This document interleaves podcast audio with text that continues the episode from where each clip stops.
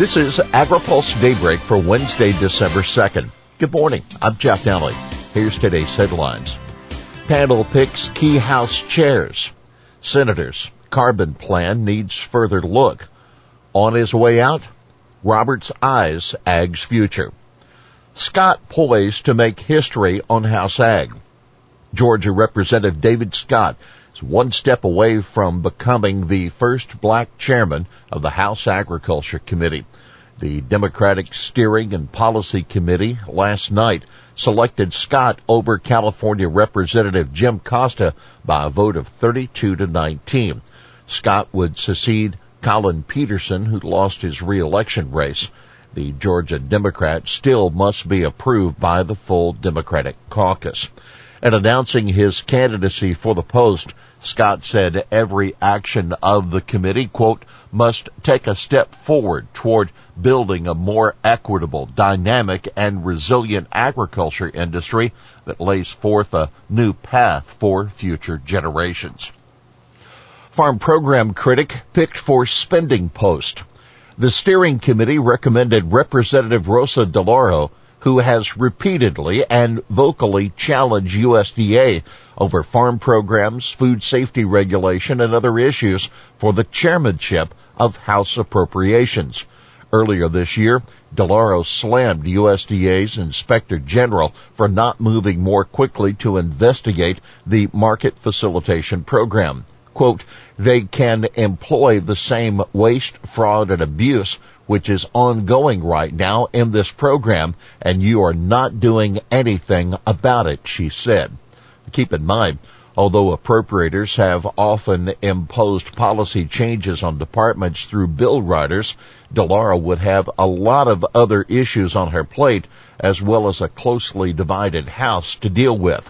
The Senate Appropriations Committee also would fight any policy moves opposed by farm groups.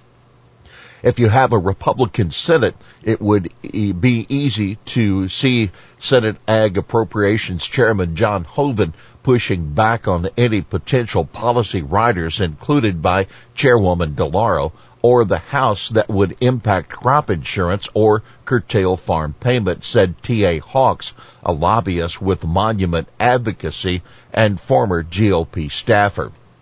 For a look at the candidates to become Joe Biden's agriculture secretary, be sure and read our weekly AgriPulse newsletter. We also look at the challenges facing Biden if he wants to use crop insurance to promote climate friendly farming practices key senator wary of USDA carbon payments. The senator who will be the chairman or top Republican of the Senate Ag Committee isn't sold yet on the idea of using USDA to buy ag carbon offsets from farmers. Senator John Boozman, an Arkansas Republican, tells AgriPulse he's not close to the idea of using the Commodity Credit Corporation account for that purpose, but he has concerns about how the carbon credits would work as well as how much money would be needed. That's something we really need to discuss, Boozman said. The CCC hasn't been used for things like that in the past.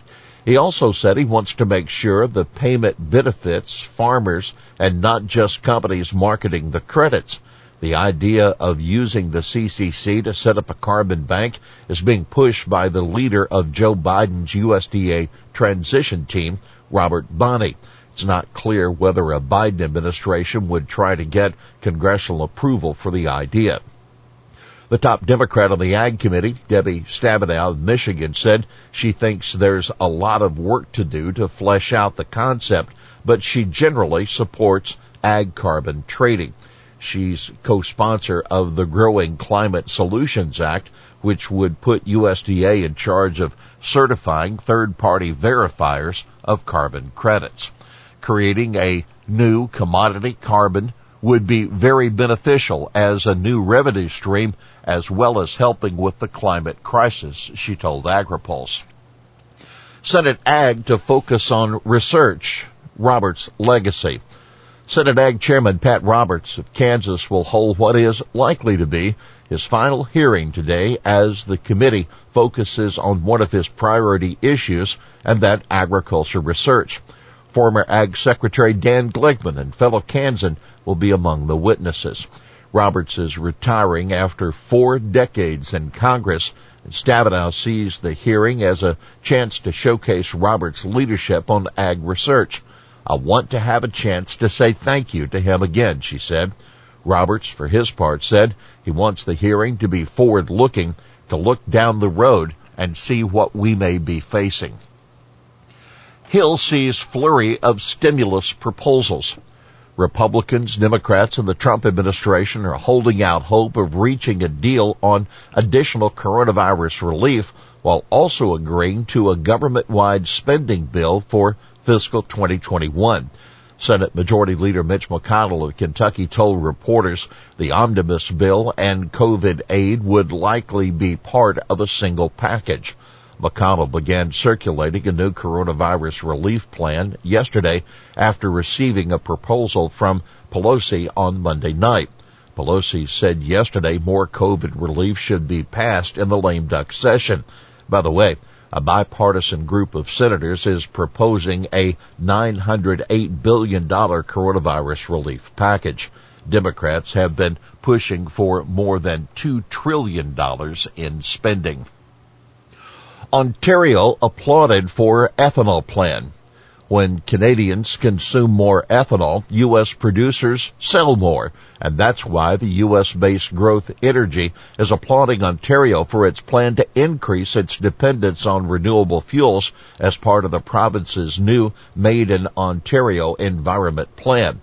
Ontario's commitment to reducing greenhouse gases through higher ethanol blended fuel is a win for North American farmers and biofuel producers, said Growth Energy CEO Emily Skor, who stressed the group is, quote, encouraged by Ontario's decisive action to implement a 15% renewable fuel content goal and the positive effect it would have on its environment and the agriculture industry. The U.S. exported 320 million gallons of ethanol to Canada for the 12-month period through August, making it the number one foreign customer for U.S. producers, according to Growth Energy. Grassley, Democrats hold up extension of tariff exemptions. Democratic lawmakers are holding up a plan to extend for 15 months a U.S. program that exempts developing nations from some tariffs in order to bolster their economies, says Senate Finance Committee Chair Chuck Grassley. Grassley wants to get the extension of the generalized system of preferences added to an omnibus appropriation bill before the end of the year but says House Ways and Means Chairman Richard Neal of Massachusetts and Oregon Senator Ron Wyden, the top Democrat on the Senate Finance, are holding it as a hostage to proffer Democratic trade priorities such as combating human rights abuses and international corruption. I think those are good goals, but using GSP to get them is not very appropriate, Grassley told reporters. Here's today's She Said It. This vote is a sign that our caucus is unified and ready for bold, pragmatic actions to deliver results for the American people. That Representative Rosa DeLauro on winning the steering panel's recommendation to chair the Appropriations Committee. Well, that's Daybreak for this Wednesday, December 2nd. Brought to you by Watkinson Miller and Dairy Management Incorporated. For the latest news out of Washington, D.C., visit agripulse.com. For AgriPulse Daybreak, I'm Jeff Nalley.